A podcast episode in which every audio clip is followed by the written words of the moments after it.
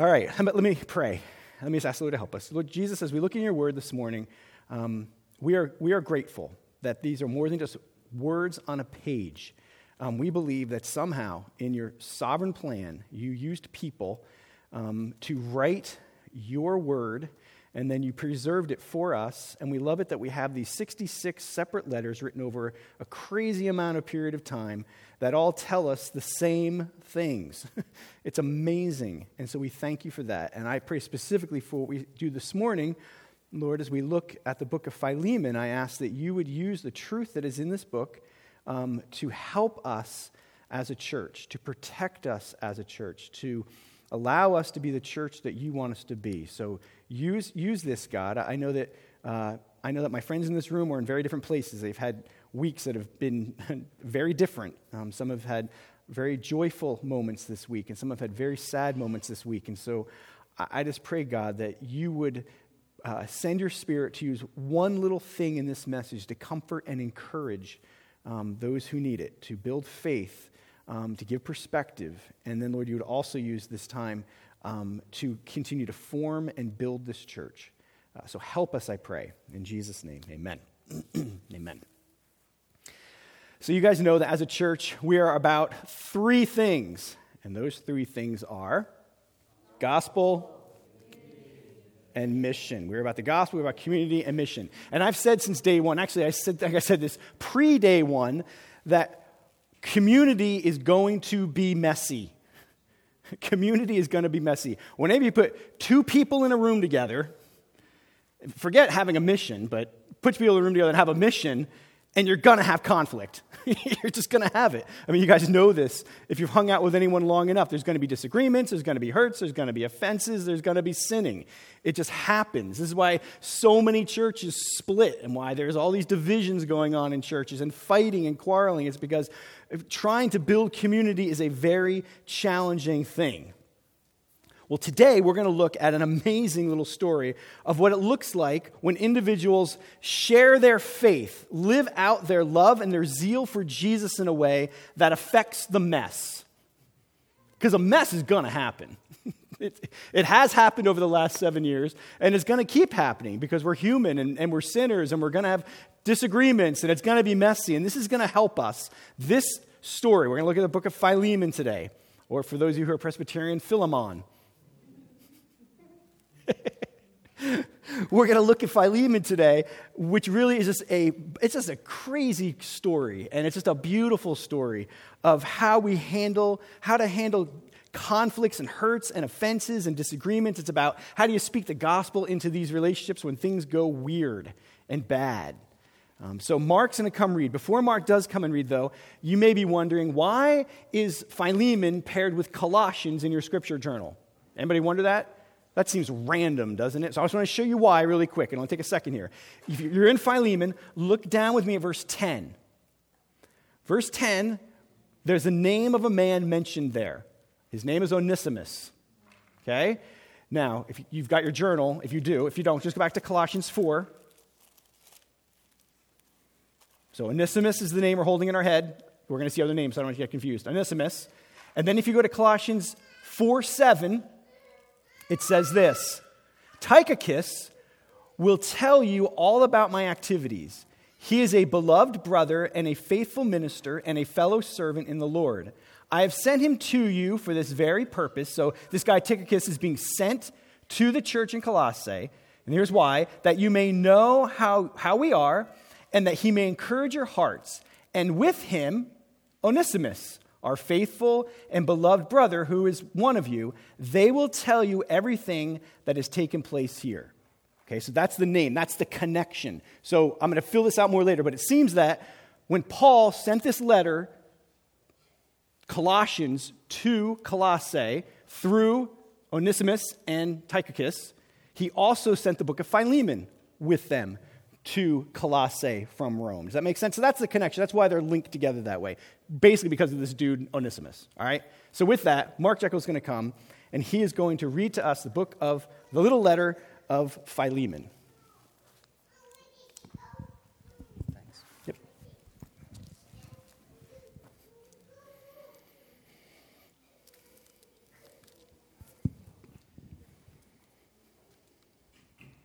The book of Philemon. Paul, a prisoner for Christ Jesus, and Timothy, our brother, to Philemon, our beloved fellow worker, and Apphia, our sister, and Archippus, our fellow soldier, and the church in your house. Grace to you and peace from God, the Fa- God our Father and the Lord Jesus Christ. I thank my God always when I remember you in my prayers, because I hear of your love and of the faith that you have toward the Lord Jesus and for all the saints and I pray that the sharing of your faith may become effective for the full knowledge of every good thing that is in us for the sake of Christ. For I have derived much joy and comfort from your love, my brother, because the hearts of the saints have been refreshed through you. Accordingly, though I am bold enough in Christ to command you to do what is required, yet for love's sake I prefer to appeal to you. I, Paul, an old man and now a prisoner also for Christ Jesus, I appeal to you for my child, Onesimus, whose father I became in my imprisonment. Formerly, he was useless to you, but now he is indeed useful to you and to me. I am sending him back to you, sending my very heart. I would have been glad to keep him with me, in order that he might serve me on your behalf through my imprisonment for the gospel. But I preferred to do nothing without your consent, in order that your goodness might not be by compulsion, but of your own accord. For this perhaps is why he was parted from you for a while, that you might have him back forever, no longer as a bondservant, but more than a bondservant, as a beloved brother, especially to me, but now much more to you, both in the flesh and in the Lord. So if you consider me your partner, receive him as you would receive me. If he has wronged you at all, or owes you anything, charge that to my account. I, Paul, write this with my own hand. I will repay it to say nothing of your owing me even your own self. Yes, brother, I want some benefit from you in the Lord. Refresh my heart in Christ. Confident of your obedience, I write to you, knowing that you will do even more than I say.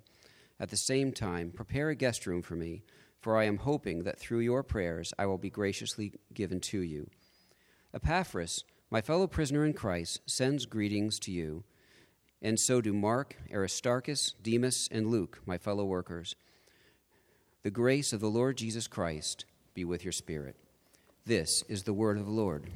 Praise, Praise be to God. God. Amen. Thank you, Mark.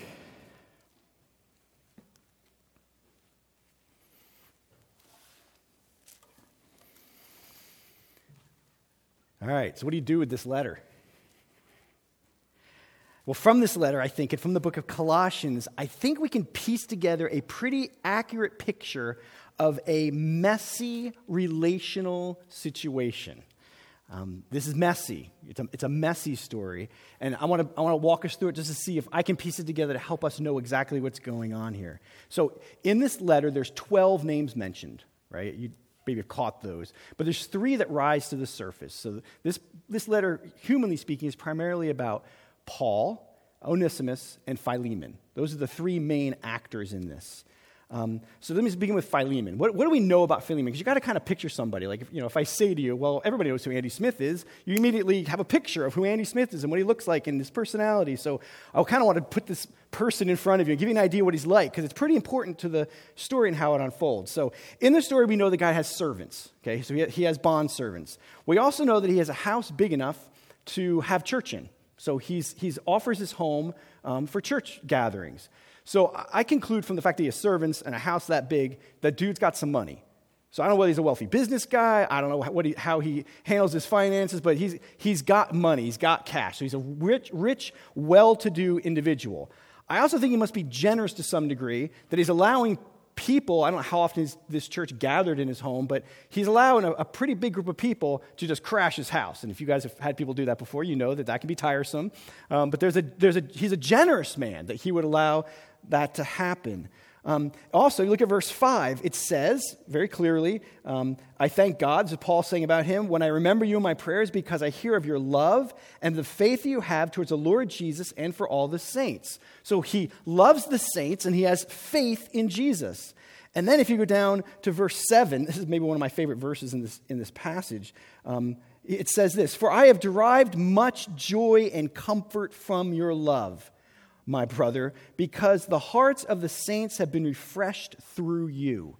So if you spend time with him, you would find yourself leaving refreshed, filled with joy because you were with him. So this is the kind of guy you'd want to be with, right? I mean, he's successful. Uh, he, he takes care of others. He loves others. He has faith. When you're with him, when you're done and you walk away, you feel refreshed and excited about the Lord and what God's doing in your lives. You guys, people know like you know people like that. Like you just you just want to be with them. They stir your faith up. That's Philemon. He's that kind of individual. Well, Philemon then has a bondservant named Onesimus. So let's just make sure that we all understand what a bondservant is because I think our minds can go to slave and go back to like early America, which was a very horrible, horrible type of slavery. Being a bondservant was very different. Being a bondservant had nothing to do with race. Anyone in Rome or in Colossae could become a bondservant. And it wasn't just manual labor. A doctor could become a bondservant. So Onesimus at some point must have realized, maybe his parents said, You've got to get a real job. Or I don't, I don't know what happened. But somehow he went to Philemon and he said, Hey, I'll be your bondservant. I'll, I'll sign on for X amount of years to do the work that you want me to do. And they made an agreement. So I'm, I'm painting a picture here of what he was like. It seems like if, if he's under Philemon's headship, Philemon's the boss, that he was treated pretty well, right? Because we got a picture of Philemon that's pretty upright kind of dude. So I'm imagining Onesimus was treated well, at least for, his, at least for the season where Philemon was a believer, and we don't know how long that was, but he was treated well by him. Then we also learn some other things about Philemon that are actually kind of funny. Verse 11 is very blunt. Paul says, Formerly, he was useless. you ever know anybody just think they're just useless? They're absolutely useless. No matter what we give them to do, they mess it up, they fail, they don't get it done on time. Maybe he was lazy, I don't know, but it seemed like, like he would get something to do and then he wouldn't finish it. Or if you finally got it done, it would only be half done, or way later than it was supposed to be done. Bottom line was, he was labeled as he was just useless. We also, from this story, we see that he's a thief. That at some point, he decides, and I don't know whether this was an entitlement thing, I don't know what was going on, but something inside of him said, I deserve better, I deserve more. I'm not being treated the way that I should be. So he steals from Philemon and then takes off.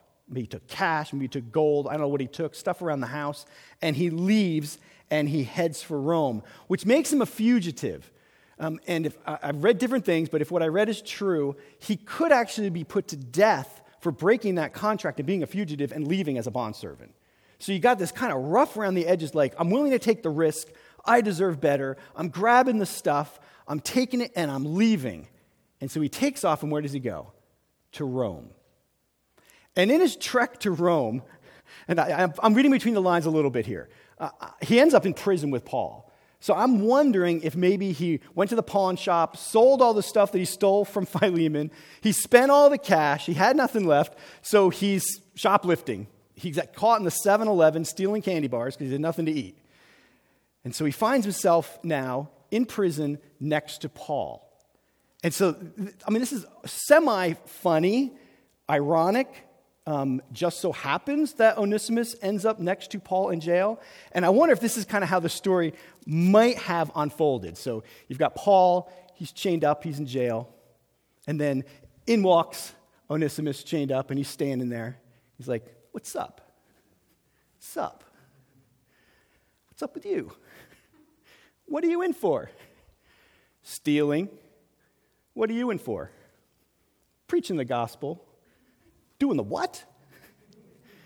Preaching the gospel. You don't know what the gospel is? No, I never heard of the gospel. What's the gospel? I was hoping you would ask. the gospel is about Jesus of Nazareth. He came and he lived with us. He died and then he rose again for the forgiveness of our sins. So, through repentance and faith, you can be forgiven of stealing and everything else you've ever done and have eternal life. Huh. I've heard of Jesus before. My master talks about Jesus all the time. Oh, he does. Who's your master? Uh, you wouldn't know him. I'm not from around here. I'm from Colossae. Oh, Colossae. I know some people in Colossae. Tell me, come on, who's your master? Uh, you wouldn't know. It, it, I'm far away. Hi. His name is Philemon. Get out of town. Are you serious? Philemon? You've got to be kidding me. I know Philemon really well. Tall guy, beard, wears plaid. That's right. That's him. That's amazing. What a coincidence. Yes, it is. What a coincidence. And then they spend a certain amount of time in jail together. We don't know how long. Is it a week? Is it a month? We don't know. But over the course of their time together, Onesimus gets born again. He, gets saved. And he, Paul says he becomes useful to him. So somehow I'm guessing that means that Onesimus must have gotten out of prison before Paul. And so he began to deliver letters, he began to gather food and bring it to Paul, blankets, parchments, whatever it was that Paul needed. Somehow he became useful to Paul in the spreading of the gospel. And then at some point, they had the awkward conversation. I don't know who brought it up, I don't know whether Paul waited or not, but somehow it got brought up. Onesimus, you're going to have to go make things right with Philemon. And Onesimus was probably like, I ain't going back. I could be jailed forever, beaten, or killed, put to death for leaving. And so Paul goes, I tell you what I'm going to do. You were going to go back anyway to Colossae to deliver the letter of Colossians to the church in Colossae. So why don't I write another letter that you can take with you to Philemon? I'll appeal to him on your behalf to not hold your debt against you and to receive you not just as a bondservant, but to receive you as a brother. And so, that, my friends, is where we get the book of Philemon from. It's Paul's appeal to get Onesimus in a right relationship again with Philemon, his master. But it does raise the question for me why is this in my Bible? I mean, this is like a personal letter, like, like one man to one man about one situation. And it's like, why is it in here? And then who copied it and why? Like, who decided how this would go down and, and why there would be copies made? And so, my hunch is that at some point, Philemon must have thought the content of this letter has had such an impact on me and my relationship with Onesimus that it needs to be read by the other churches. The other churches are going to have relational mess, and they need to know how to handle that relational mess. So, I'm going to make copies of this letter and send it to all the other churches in the area. And that's perhaps how it got copied and distributed. But what is it about this story that made it worth, or this letter that made it worth copying and sending around? Well, I'm glad you asked. I think verse 6 sums it up for us. So if you would like to look at verse 6 with me, actually, I'll, start in verse 7. No, I'm going to start in verse 4. Let me go 4 to 6. Let me just do 4 to 6. For he says this this is Paul. I always thank my God, always, when I remember you in my prayers, because I hear of your love and of the faith that you have toward the Lord Jesus and for all the saints. Verse 6 And I pray that the sharing of your faith may become effective for the full knowledge of every good thing that is in us for the sake of Christ. So I want to focus on verse 6 here. And I'm going to put it on the screen in hopes that this will help us. So this is verse 6. This is what I think is the heart of this passage that everything else is going to flow out of. Okay? So here's what he says. This is what he's doing. He's praying.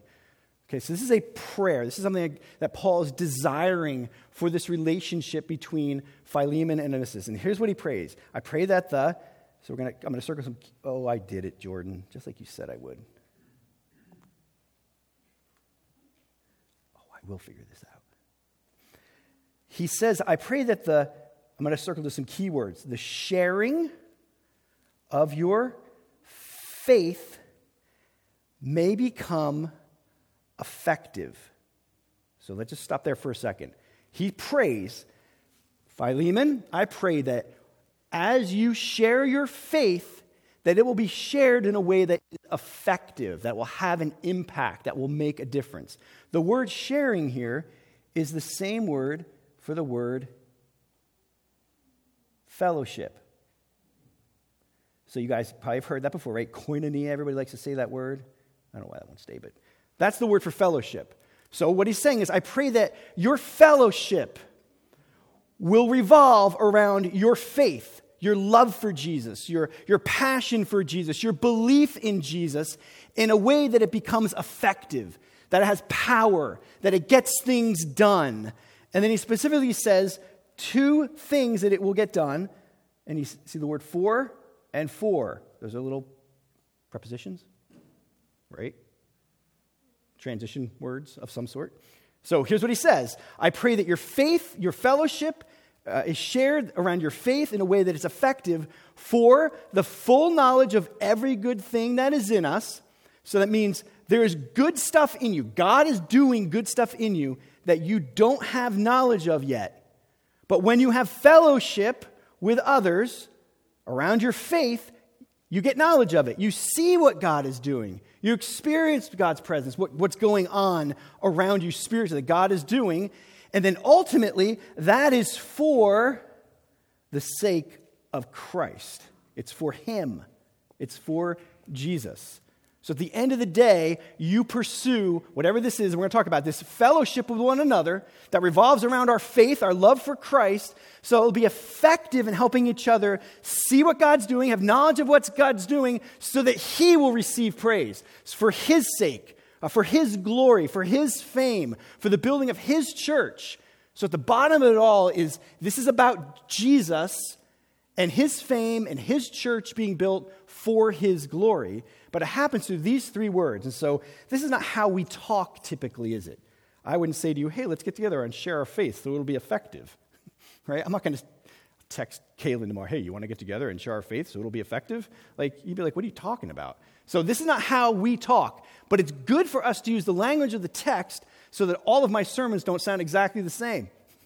I don't want to put in my lingo, let's use the lingo of the text. So I'm going to use this language this morning as we work our way through this story and I want you to see why I'm using it. We're going to talk about how we share our faith in an effective way, and I'm going to say primarily here for the sake of Christ. So we share, we have fellowship with one another about our love and our passion for Jesus. So stuff happens. So it's effective. So there's power released as we do it. All right, let me put this away.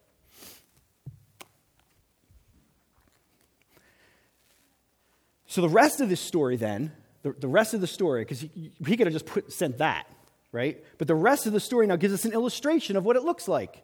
He explains it now. He's going to give you a little drama, a little short play to show you what it means and what it looks like when people share their faith in an effective way. That's why the story unfolds.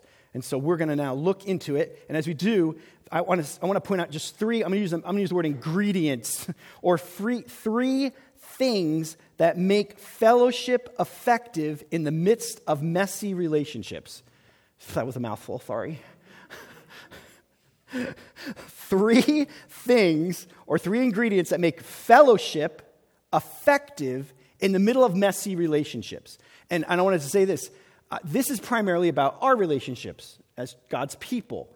But I think it also can be marriage and parenting. I think there's marriage and parenting stuff in this that as I was studying it, going, oh, wow, this applies to more than just church relationships. This applies to all relationships that I have in my life. So I'd encourage, I won't be making a lot of those connections today, but as you're listening, to be thinking about how this might relate to my marriage or might relate to my kids, um, as well as to us as a church. So, ingredients, three of them that make fellowship effective in the midst of a messy relationship. The first ingredient is grace. The first ingredient is grace. So, effective sharing of your faith or effective fellowship in the faith must be permeated with grace or permeated in grace. Grace must dominate the situation when there is a conflict. So maybe this morning you want to imagine your last conflict or your last disagreement or whatever it is and bring let's make this little case study for you in applying this. So grace is the first thing. Now, I need somebody to tell me why, from the text, from the letter, would I say that it must be, this situation must be permeated with grace. Was anybody here last Sunday? Good, good. He opens and he closes with grace. So let's not overlook that. I know it can be seen as just, oh, that's just an intro and that's just an ending. It's God's word. They're put there for a purpose. They're meant to be powerful, it's meant to be effective. So, verse 3 says, Grace to you. Verse 25, the grace of the Lord Jesus Christ be with your spirit. So it's bookended. Grace to you, grace be with you. Grace to you, grace be with you. So this story really is all about grace. How does grace speak into my relational tension, my conflict? Someone hurt me or harmed me or sinned against me, or my two friends are in a conflict and now I've got to come along and try to help them. Well, grace is meant to speak into that. So, this is not, this story, as we get into it, is not about be good to others so God will be good to you. That's not what it's about. But God's not going, oh, if you're really good to Him, then I'll be good to you. It's not what it's about. And it's not even about treat others the way you want to be treated. So parents just be thinking that way because I know I can have said or want to say to my kids, treat, treat, treat him the way you want to be treated. That's not even what this is about. This is about treat others the way God has treated you. That's a huge difference. Bring God into the picture. Recall how God has treated you and how you treat others the same way. So this is about extending grace to others because of the grace you have already received from God. And since in grace God blessed you, you got to get a hold of this. In grace, God blessed you even when you were offending Him, rebelling against Him, and sinning against Him. Now we extend grace and bless those who offend, hurt, and sin against us. And that's why this letter, that's really a letter about personal conflict and hurt and pain and sin, is bookended in grace. Specifically, in this story, Paul is not asking Philemon to do anything that Jesus hasn't done for him. Do you see that? He's not asking Philemon to do anything that Jesus hasn't done for him. Listen, Paul is just speaking Jesus into this situation. Paul's cons- considering who Jesus is God of grace. He's full of grace and truth. And what he's done in his sacrifice to bring grace to people. And then he's connecting that, we're going to see it, to this messy relationship between Onesimus and Philemon. And so he's just asking Philemon to treat Onesimus with the same grace that Jesus treated him with. Now, if you're, this is where like faces help, people help. Like, think, if you try to think about how hard that would have been for Philemon. I mean, imagine you, you love someone, you care for someone, you provide for someone, you give them a job, you're patient with them, even though they're useless. You're doing everything you can. I mean, I'm, I'm, trying to, I'm taking what I learned about the personality of Philemon, and I'm assuming the guy invested in this kid. I'm, I'm calling him a kid. Who knows? Maybe he wasn't, but I picture a 20 year old. But so there he's investing in this individual, and then the dude up and leaves and steals from him. And now Paul's saying, you know, take him back and forgive him and don't worry about his debt anymore. If I'm Philemon, I'm like, what? Are you serious? Like, the dude is a loser, a slacker. He stole from me. Like, this would have been hard.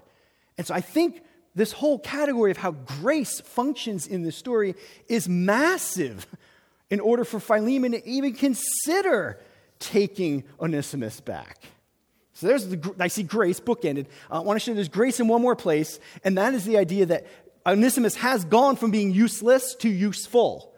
So maybe you see this in your footnotes, but the word Onesimus in the Greek actually means useful.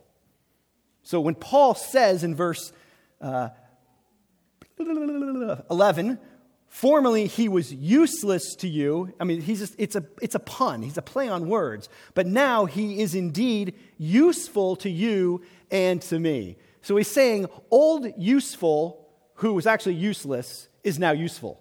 it's kind of what he's doing. So it, it, it's, a, it's supposed to be, a, I think it's supposed to be almost a funny moment, a little humor mixed in on Paul's part to show that there's been a transformation, a transformation in Onesimus. The gospel of grace has transformed him from being useless to useful. He was useless to God in, in spreading the gospel and bringing him glory, and now he is useful to God. He was useless to Paul when he first got to prison, now he's useful. He was useless to Philemon, and now he's useful to Philemon.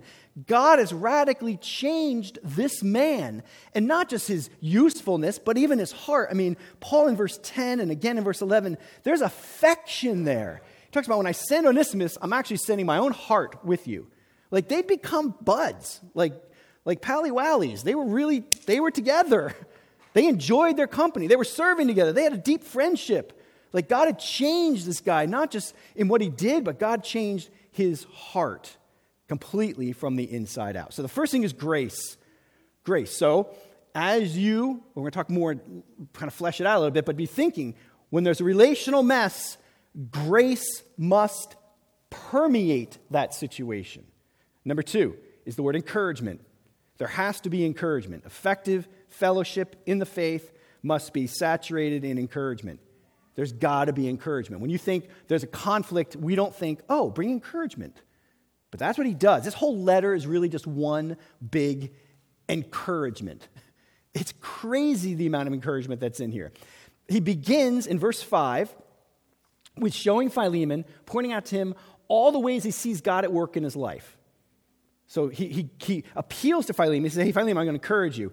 I, I, I am so encouraged by the love you have for the saints and your faith in Jesus. In verse 7, Philemon, I'm so encouraged by the way that other people are refreshed when they're with you.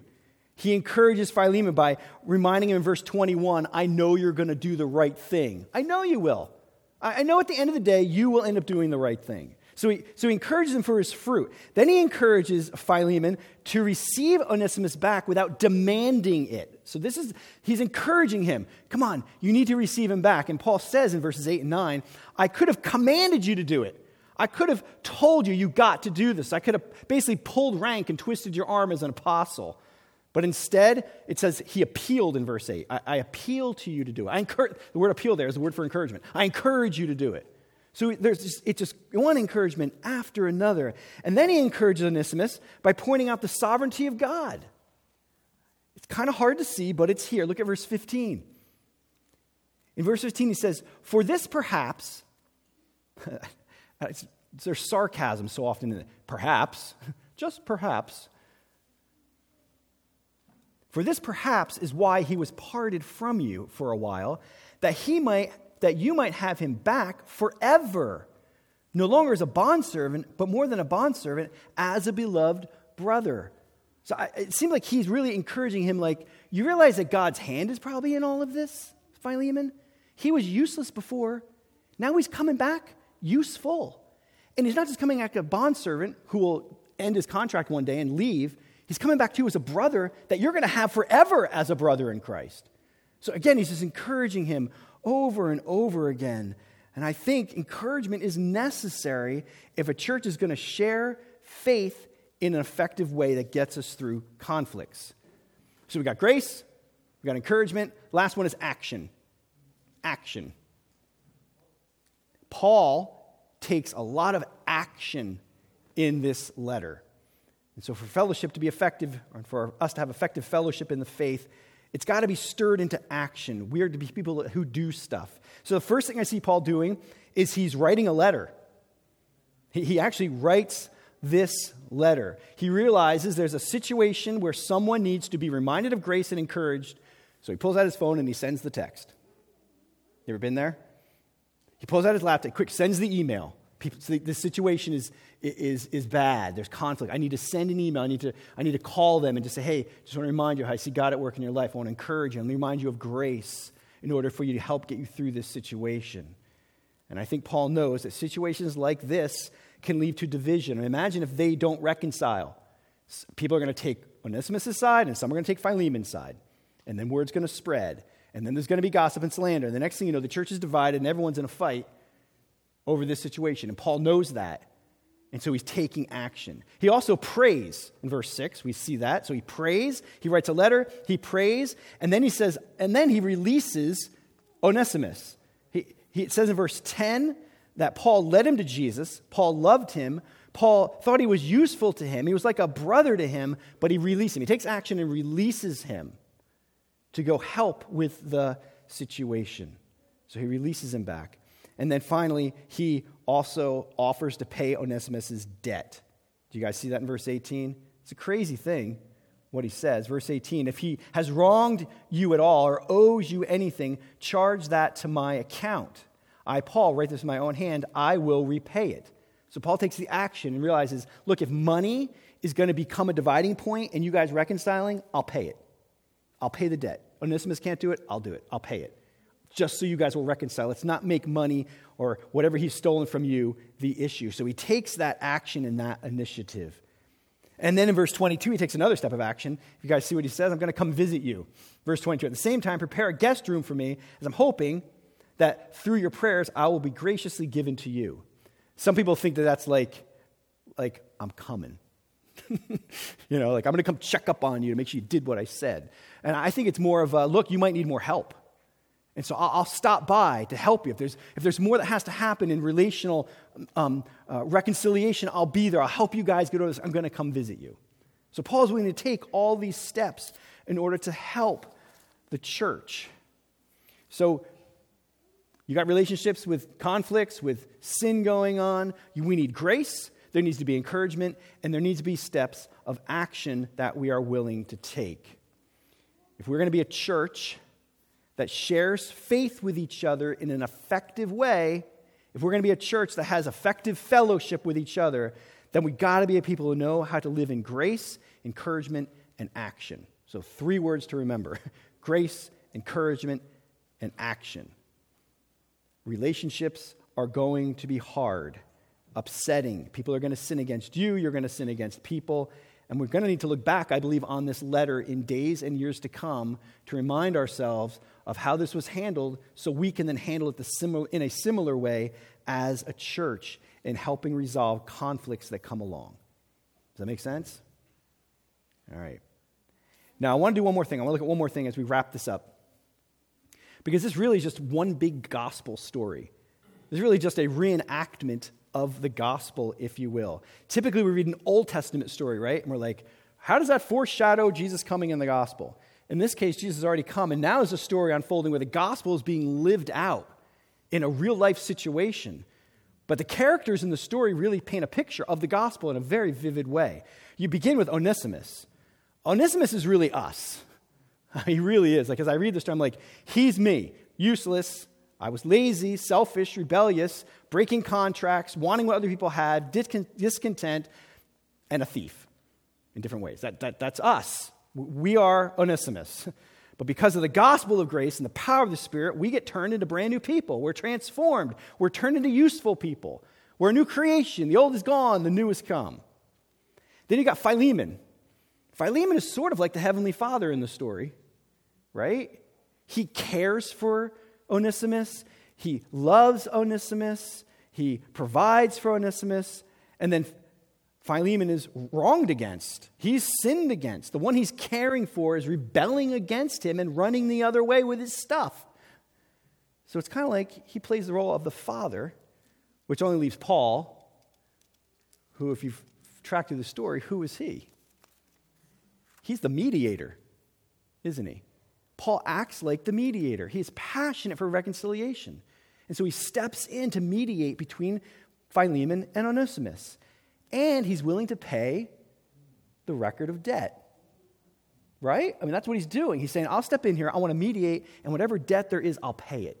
I mean, he really is a Jesus figure. I mean, the story almost belongs in the Old Testament, right? Where we would go, oh, look, it's painting a picture. What's going to happen someday? Instead, it's no, this is in the church.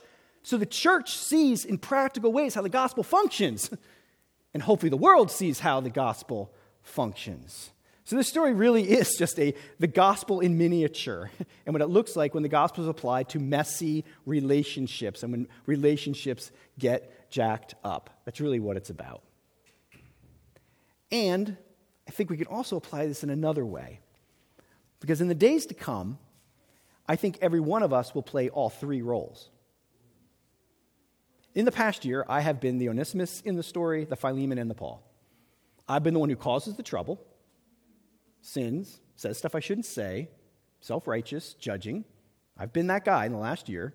I've also been the Philemon, the guy on the other end who gets hurt by people. And I've been the Paul who's trying to help reconcile people. And my hunch is every one of you in the next year will have a beautiful opportunity. you will have an opportunity and you will play all three roles. At some point, you will be the sinner who hurts someone. You will be the Onesimus. And at some point, you're going to be the Philemon. You're going to be on the receiving end of hurt and pain. Someone's going to irritate you, disagree with you, offend you, sin against you.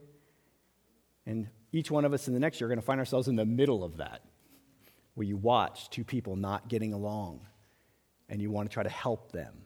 And so this story is here in a very practical way to help us to know how do we as a church paint a vivid and accurate picture of the gospel by how we handle messy relationships. That's really what it's about. And so I pray that we will bring grace into every one of those conflicts. We will encourage everyone who's involved, and that we're all willing to take the appropriate action to help bring about the reconciliation that needs to be brought about. Amen. It's beautiful to preach through the, preach through the Bible because I can come to stuff like this and I'm not doing it to be corrective. It's not like, oh crap, our church is so jacked up with conflict, we better read Philemon together. Instead, it's the opposite. I feel like we're doing well. And so we come to this, and I go, okay, God, you're preparing us, and you want to help us so that we know how to handle future conflicts in a way that will show the church how the gospel is supposed to function instead of people. This is the difference between Colossae and here. Here, it's I'll just go to another church because there's 100 churches within 10 miles of here, right? In Colossae, you didn't have that option. You had to work it out. So I pray that we learn how to work it out and to get through whatever conflicts happen to come our way just because we're all a bunch of sinners. And like I said, pre church plant, relationships are going to be messy. So buckle up for the mess. And let's pray the Spirit of God helps us to walk through those messes in a way that's graceful, encouraging, and filled with action. I want to pray for us, for that very thing. Lord Jesus, you know right now if there's relational tension and hurts and offenses within our church. And God, if I pray that there are, that your Spirit would please help that this little letter from Paul to Philemon would help us to know how to handle those types of things. And Lord Jesus, I pray for our future. God, I'm grateful that whatever happens in the future, that there is grace waiting for us to help us handle that. And I pray that whatever those look like, Lord Jesus, that you would help us to be a people who know how to apply grace and encouragement and to take action in ways that would please you. God, we need that. We don't want our church to be another statistic of a church that split, that had internal trouble, that there were fights everywhere and people leaving and division. And God, we don't want that. Um, but we know that things are, are, are going to be hard at times relationally. And so I pray when they are that we would, you'd remind us to look back at this little book and know how to bring the truth from it in a way that would allow whatever disagreements, conflicts, hurt, and sin we have against one another to be resolved in a way that paints a picture of the gospel. And that we would do it for your sake. That we would see that this is not just about us getting along, this is about your glory and your fame and your honor and the good of your church. Um, so, Spirit, help us, I pray. Help us. Help my friends, God, because I imagine that between friendships and family, it won't take long before we need to apply these, these truths. Probably today or tomorrow. And so help us, God. Help us to remember. Teach us, too, God. I don't always know how to bring grace, how to encourage, and what action to take, but we've got your spirit. And so I pray for my friends that you would help us, that we would depend on your spirit so you'll show us how to do those things and teach us how to do those things and grow us in how to do those things um, so that we would be a healthy church um, where our faith is effective and where we have fellowship around our love for you in a way that makes a difference in our relationships. And do this for your glory and your fame, we pray. In Jesus' name, amen.